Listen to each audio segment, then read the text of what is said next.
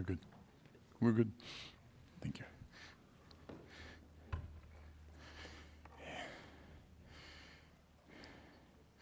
And I didn't realize my mic was still on when someone asked me. My eyes are a little funky tonight. I don't know what's going on with them, but it's a little blurry. So I make my notes in larger print anyways. Okay, so I won't even try to give you a joke tonight. My timing is not good when I can see well. So I don't know what it'd be like.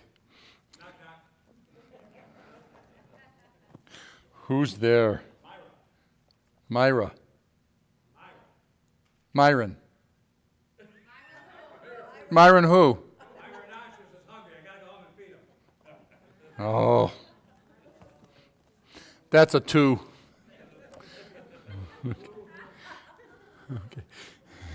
Okay. Well, it's still better than me. What are you talking about? I blew him asking that they're trying to set up the joke. That's what happened. You have to explain knock-knock jokes. You know it's a rough night for me. Okay. Again, this is man ought always to pray. Number 3. Not part 5. That comes when I come back. Okay. Luke 18:1, and he spake a parable unto them to this end, that men ought always to pray and not to faint. Now I want you to go to 1 Timothy chapter 2. 1 Timothy chapter 2.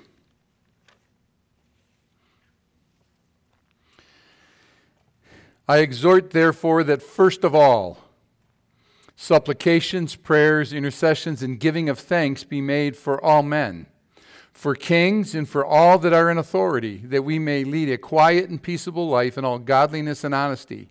For this is good and acceptable in the sight of God, our Savior, who would have all men to be saved and come unto the knowledge of the truth. Heavenly Father, just ask, Father, Lord, you give me clarity of thought and mind tonight. And Father, that message you've given me for this evening, Father, I pray that it would be given clearly and succinctly, Father, and that Jesus can be honored and glorified, that the believers can be encouraged and exhorted, Father, more in prayer. We pray you just bless this time now in Jesus' name. Amen. He starts off here, and I want you to see the importance of prayer. We're going to look at parts of prayer. And you see there it says, I exhort, therefore, that first supplications, prayers, intercessions, and giving of thanks be made for all men. And it tells it's for kings and for all in authority, for the reason that we might live quiet and peaceable lives. I only want to say one thing to you tonight, and it's going to be, I'll repeat it when I get towards the end of the message, if I get to the end of the message, is that I don't believe enough born-again believers have been praying for those in authority over them in this country. We spend more time talking to other people about those in authority over us than we do to God himself. Okay? Because the purpose when it tells us to pray for them is that we might live quiet and peaceable lives. You're kind of in a bubble out here in the country, and you need to understand that. It's even different in Syracuse. It's different in Auburn. It's different in Wolcott than it is sometimes what we deal with. Okay? So I want you to see the first thing he says is, I exhort, therefore, first of all. The first thing he wants you to understand, he's exhorting us. Okay, I want to give you a background of the word. To exhort someone is to call them near.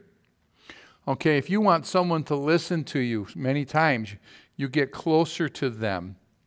And sometimes, you know, I've learned, and it's hard for me because that's not my habit. If you want a child to pay attention, you get them closer and you talk softly. You talk succinctly, you talk clearly, but you make them listen to you and then have them repeat it back to you. You draw them near. Okay, because there's something more personal about that, isn't it? They know that you're talking to them. God, through the Apostle Paul, wants us to know that he's talking to you tonight. Okay? That he wants to call you near. The second definition would be to earnestly urge. Okay? Strongly advise. Okay, and it's one thing when you yell across the room to somebody or in a group of people. How many of you adults have ever had, you were talking to one of your children, they weren't right there, and you said their name and you went and you tried to explain something to them, and because you weren't right near them, they go, I didn't know you were talking to me. Well, you're the only kid by this name in this house, right? Well, God will do the same with you. There's general will of God for your life, the general will of God, then there's specific. And God wants to call you near so you can understand that specific will for you. And it's, again, it's to earnestly urge, to strongly advise. 2 Corinthians 9:5, and talking about in regards to giving, it says, therefore, I thought it necessary to exhort the brethren. To exhort. To beseech, you know, and I want you to see, go to 1 Thessalonians. We're going to come back to 1 Timothy chapter 2, but go to 1 Thessalonians chapter 4. God wants to call us near in some things. I want you to see how important it is. Every word of God is pure. There's a reason the word exhort was used, okay? 1 Thessalonians chapter 4. You there? Verse 1. Furthermore, then we beseech you, brethren, and exhort you by the Lord Jesus, that as ye have received of us how ye ought to walk and to please God, so ye would abound more and more. The exhortation is in their Christian walk. So you can see there's an exhortation to prayer. That's important. Amen. An exhortation towards giving. An exhortation towards your Christian walk. In 1 Thessalonians chapter 5, look at verse 14. Now we exhort you, brethren, warn them that are unruly, comfort the feeble-minded, support the weak, and we don't want to read that last part. Be patient with all men. It's an exhortation given. Okay, there's a list of things that starts with there, and it goes down through verse 24 in things that talking about that. 2 Timothy chapter 4 and verse 2 says, preach the word, be instant. That means ready at a moment. Be instant, in season, out of season. When it seems like it's the right time to say it, and when it's inconvenient. In season, out of season. Reprove, rebuke, exhort with all long-suffering and doctrine. See, I want you to see when it says to call near, that's part of being to exhort someone. It's also to strongly and earnestly urge them and to strongly advise them. Okay, you know what happens? Many of the new Bibles take that word out. They use a different one. Okay, and I want you to understand, God's trying to get us to understand how important prayer is to Him. I exhort, therefore, first of all. Okay?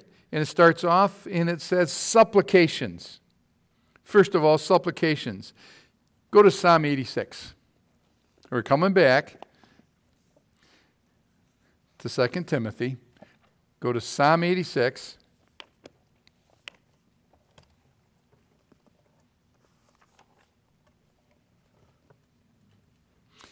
You know what supplications are? That's the simple thing is it's a request for needs. You're bringing supplications before God, request for needs. Psalm 86, it's a prayer of David. Bow down thine ear, O Lord, hear me, for I am poor and needy. Preserve my soul, for I am holy. O thou my God, save thy servant that trusteth in thee. Be merciful unto me, O Lord, for I cry unto thee daily. Rejoice the soul of thy servant, for unto thee, O Lord, do I lift up my soul. For thou, Lord, art good and ready to forgive and plenteous in mercy unto all them that call upon thee. God is much more merciful than we are most of the time. Amen? It's part of His nature. Mercy is one of His characteristics. Give ear, O Lord, unto my prayer and attend to the voice of my what? See, he's telling in supplications, he's made these requests. He's poor and needy. He wants him to preserve his soul. Okay? He wants them to be merciful to him. He wants him to cause his soul to rejoice. Give ear, O Lord, unto my prayer, and attend unto the voice of my supplications. In the day of my trouble I will call upon thee, for thou wilt answer me. If you won't call on the Lord and listen for him in the little things, you will not call on him in the big things. You may demand some things for God, but you won't humbly come before him, understanding that he's been there for you and answered prayers. So it says first, supplications. Okay, back in our text. Supplications, prayers, intercessions, giving of thanks for all men. These are all parts of prayer. It's not wrong to pray about your weakness. It's not wrong to pray about your needs.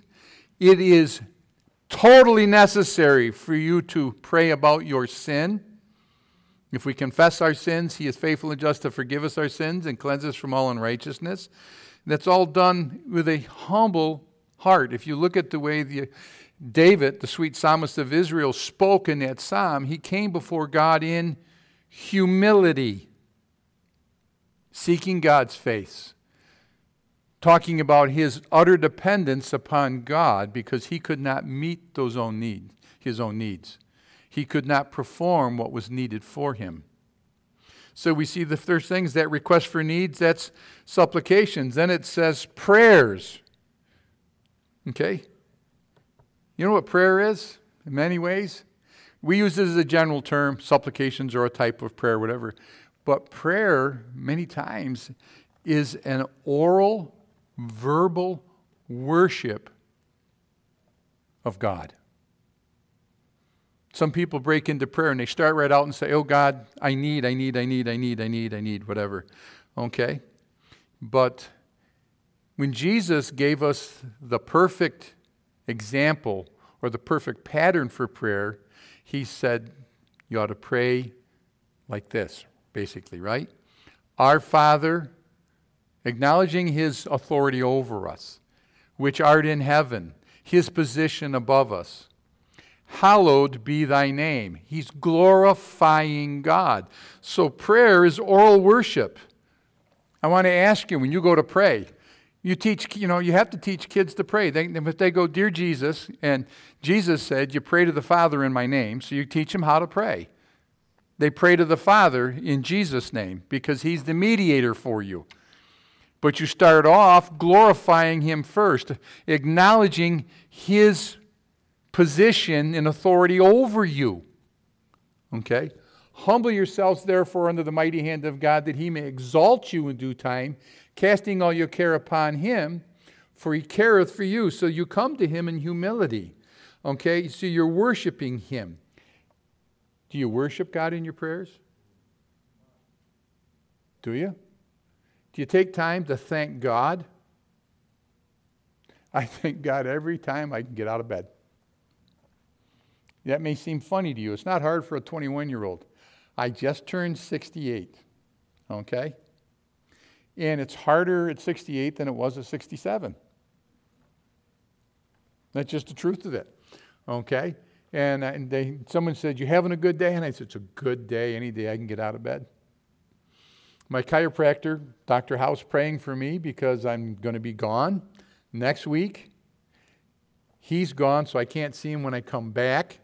I'm only in for 2 days, and then I fly to Chicago, and I'm gone for 2 to 3 weeks, so I won't see him in a month. I normally, to be able to function, see Dr. Howe at least once a week because there's just too much damage to my spinal cord. So he's praying for me. He says, I'll keep you in prayer, Bryant. And I says, I'll be praying for you. And so, it's that ideal of giving God glory. People have prayed with me, and they say, well, sometimes you start your prayers off the same. I want to start off glorifying God. Father, you're the creator God. You are the sustainer God. You are the redeemer God. You are the most high God of heaven and earth. Nothing is too hard for you. You are holy and righteous and just and pure and perfect in all your ways. And that would be enough because that's all God would need to be. But you're also, first and foremost, a God of mercy and of grace and of great love.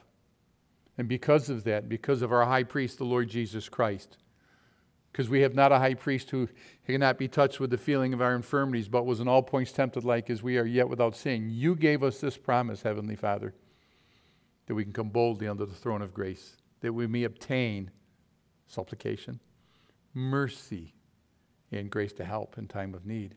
And then go into the prayer. Okay, if you mean it, if it becomes something you just say because you just say that. I was raised in the Roman Catholic home. During the Lenten season, they would tell you, you had to do the rosary. Okay? So that'd be 10 Hail Marys and an Our Father, 10 Hail Marys and an Our Father, 10 Hail Marys and an Our Father. Okay? Hail Mary, full of grace, the Lord is with thee. Blessed art thou among women, blessed is the fruit of thy womb, Jesus. Hail Mary, full of grace, blessed. And people, you know, I didn't know what tongues were, and now I know. Okay, because they were trying to go through the prayer. And God says, your prayer isn't supposed to be of much speaking. Okay? So you have prayers. Do you worship Him? Then it goes on and it says, intercessions. You know what an intercessory prayer is? It's you not praying about you. Because if all your prayers are about you, then the only person you will be thinking about is you. One of the best ways to know that God will answer your prayers is when people give you a prayer request, you keep praying. I learned this from John Wall moons ago. Many moons ago. Okay, is that ideal of praying for others and then looking for their prayer, the answer to their prayer. So then you know that God answers your prayers. And when you're praying, you can have greater confidence that when you pray about a supplication, He'll answer for you. Okay? Intercession. Isaiah chapter 53. We're only going to look at one verse in Isaiah 53.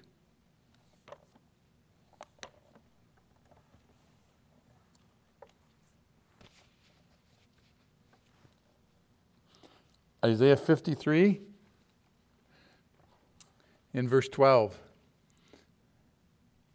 it says, therefore, and it's speaking about, this is a prophecy about Jesus suffering on the cross for us, isn't it? This is what a picture of this thing. You can witness to a Jewish person by reading this, okay, because they know that's talking about the Messiah.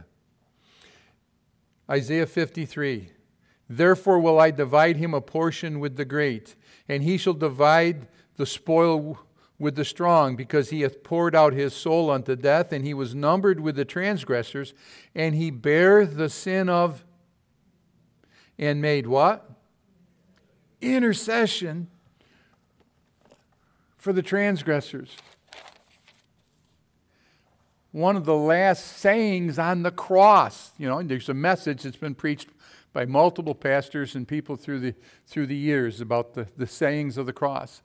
One of them is, as he's nailed there, he's been beaten and scourged, he's hanging there, he's bleeding out. And he says, Father, forgive them, for they know not what they do. He's in the last moments of his physical life. He was interceding for me. He was interceding for you. That's what intercessory prayer is. If you take time to pray about others, God will also give you a care for those people. You have somebody you got a problem with? Find out what they need and start praying for them. It'll change the way the Holy Spirit deals with your heart as you learn to cope with that person you can't get along with. Okay? I can tell you this works. You know how it works? My wife prays for me every day. She looks at me, and sometimes I'll go, honey, do you still love me? And she goes, yes, I love you, but I'm not liking you a lot quite right now today. I pray for me. I am. Okay.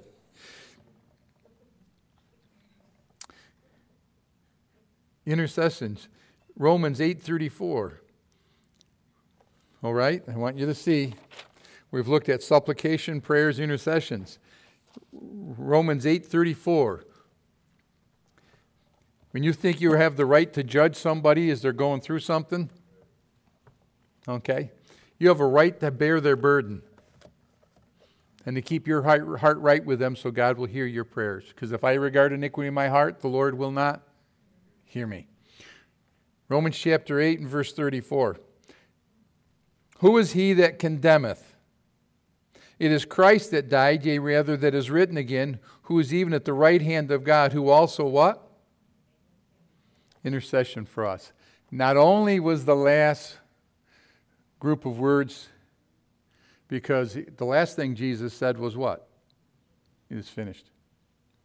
All right? And he gave up the ghost. After he took our sin and deposited it in the depths of hell, because that's what he did. He rose again on the third day, he ascended into heaven, and now it says he's seated at the right hand of the Father in glory, interceding for us. Amen? You want a Christ-like nature? Probably, I hadn't been saved very long. I hadn't been coming to the church in Fairhaven before this church started. I remember Pastor Christian telling me what joy was. It's an acronym. Jesus, others, you. Intercessory prayer.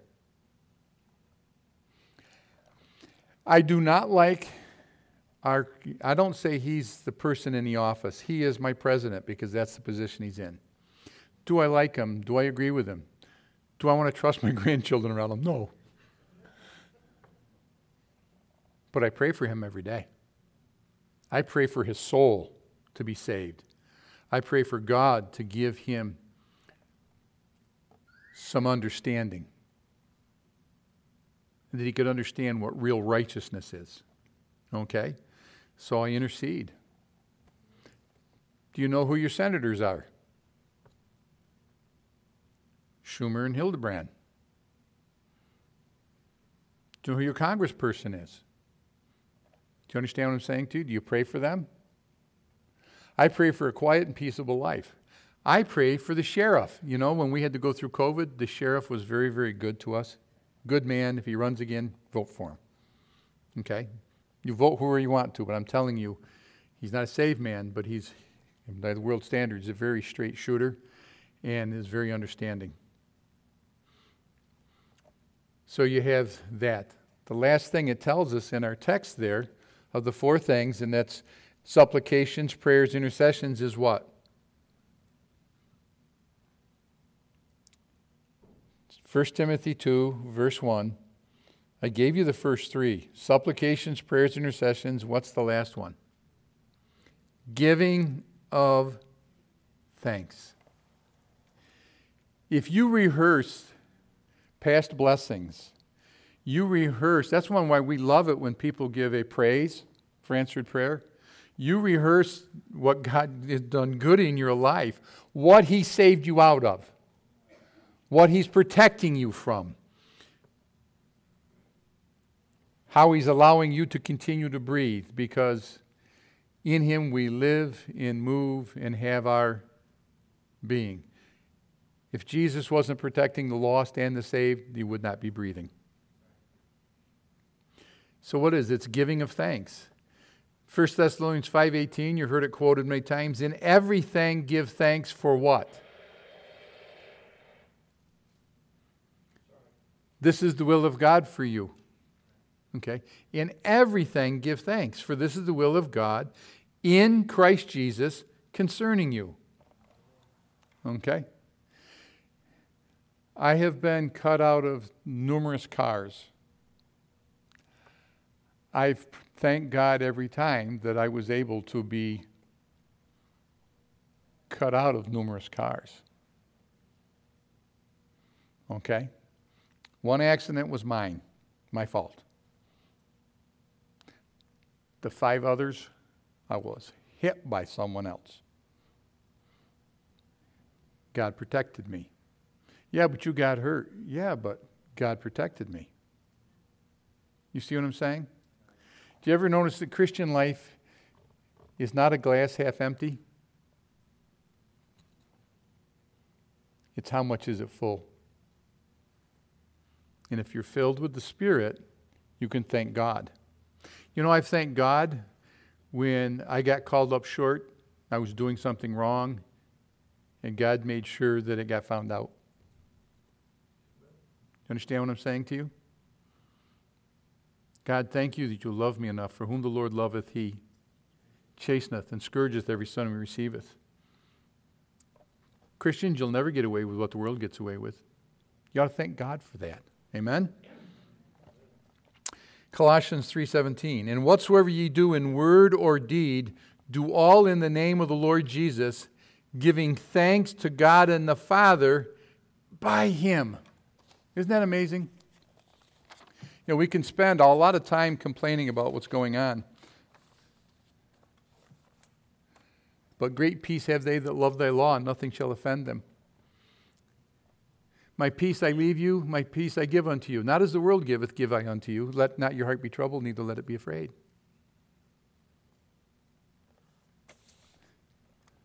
Be careful for nothing, but in everything, by prayer and supplication with thanksgiving, let your requests be made known unto God. And the peace of God, which passeth what? All understanding, so keep your hearts and your minds through Christ Jesus. Maybe you don't know that, but I thank God that God gave me a wife who is stubborn. Stubborn enough to stick. Amen. I tell people, I do premarital counseling, I do marriage counseling, and I say, you know, I love my wife more than the day we married. I love her more than I did a year ago. She loves me more. But if it wasn't for her relationship with Jesus Christ and my relationship with Jesus Christ, our personalities probably would have caused us to spend so much time angry or upset with each other looking at things that we probably wouldn't be together. I thank God for a saved wife, amen, who loves the Lord more than she loves me. Because if I fail, her love for the Lord will cause her to give me any added more grace. Where sin did bound, grace did much more. Now that works both ways, ladies. I'm talking because I'm a male, but you need to understand. Have a husband who's gracious, okay? You ever thank God for that? You thank God for your children? Thank God for your parents? See, you'll never know just how good God has been to you till you lose His blessing by your personal actions. When He has to draw back. You know, we teach them in RU and in Hope, and so many times we used to talk, I can remember Shannon talking to people about that. So many times you start doing, you get something right, they get saved, and they're like in your spiritual honeymoon, you're in that period like there, and you start doing things good, and there's still problems because you're still reaping from the problems from before. And you get going 6-8 months, and all of a sudden the problems disappear. And you get feeling comfortable, and then you know what you end up doing? You start sliding back into that same issue again. And you don't think it's that big a deal because you know what you're living on then? The blessings that you had earned from before, because God is never in a hurry. And what happens? You go 6-8 months to a year, and then all of a sudden you've worn out your spiritual deposits. And you regard iniquity in your heart, and the Lord doesn't hear you. And because He loves you, He beats the snot out of you. And you don't realize it because, well, He didn't do something to me right after. You know what you better thank God for? That every time you sin, He doesn't hit you with a bolt of lightning right then. He has the right to. Whether we live, whether we die, we are the Lord's. Amen? So sometimes you need to thank God for that. Turn to Psalm 103, and we're going to finish, I promise.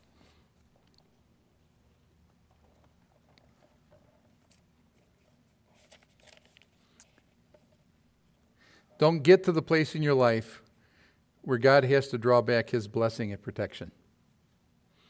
You know, whatsoever things are written aforetime are written for our learning, that we through patience and comfort of the Scriptures might have hope.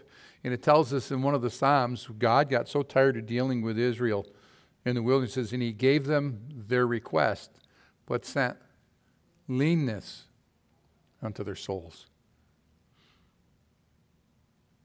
I've never asked God to take away my tears. Amen? Okay, Psalm 103. Bless the Lord, O my soul, and all that is within me, bless his holy name with all of it. Bless the Lord, all my soul, and forget not all his benefits, who forgiveth all thine iniquities. When you give them to him, when we confess our sins, he is faithful and just to what?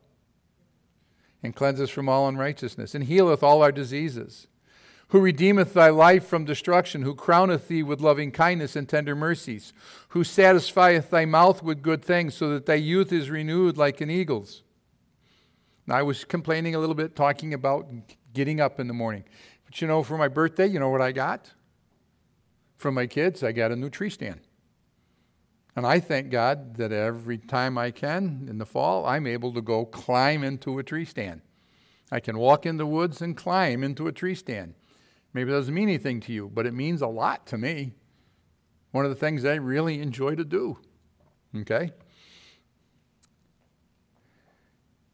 The Lord executeth righteousness and judgment for all that are oppressed. He made known his ways unto Moses. He made known his ways unto Moses, his acts unto the children of Israel. The Lord is merciful and gracious, slow to anger. Got an anger problem? You need to learn from your Savior, from your Heavenly Father. Slow to anger, plenteous in mercy. Unto the merciful he gives mercy. He will not always chide, neither will he keep his anger forever. He hath not dealt with us after our sins, nor rewarded us according to our iniquities. For as the heaven is high above the earth, so great is his mercy toward them that fear him. As far as the east is from the west, so far hath he removed our transgressions from us. Like a father pitieth his children, so the Lord pitieth them that fear him. For he knoweth our frame, he remembereth that we are dust. He knows. As for man, his days are as grass, as the flower of the field, so he flourisheth. For the wind passeth over it and is gone, and in the place thereof shall know it no more. The place thereof shall know it no more. But the mercy of the Lord is what? From everlasting to when? Upon them that fear him, and his righteousness unto children's children, to such as keep his covenant, and to those that remember his commandments to do them. The Lord hath prepared his throne in the heavens, and his kingdom ruleth over all. Bless the Lord, ye his angels, that excel in strength, and do his commandments, hearkening unto the voice of his word. Bless ye the Lord, all ye his host, ye ministers of his that do his pleasure. Bless the Lord, all his works, all the places of his dominion. Bless the Lord, O my soul. Now the purpose for those prayer requests and why you should do it, again, in 1 Timothy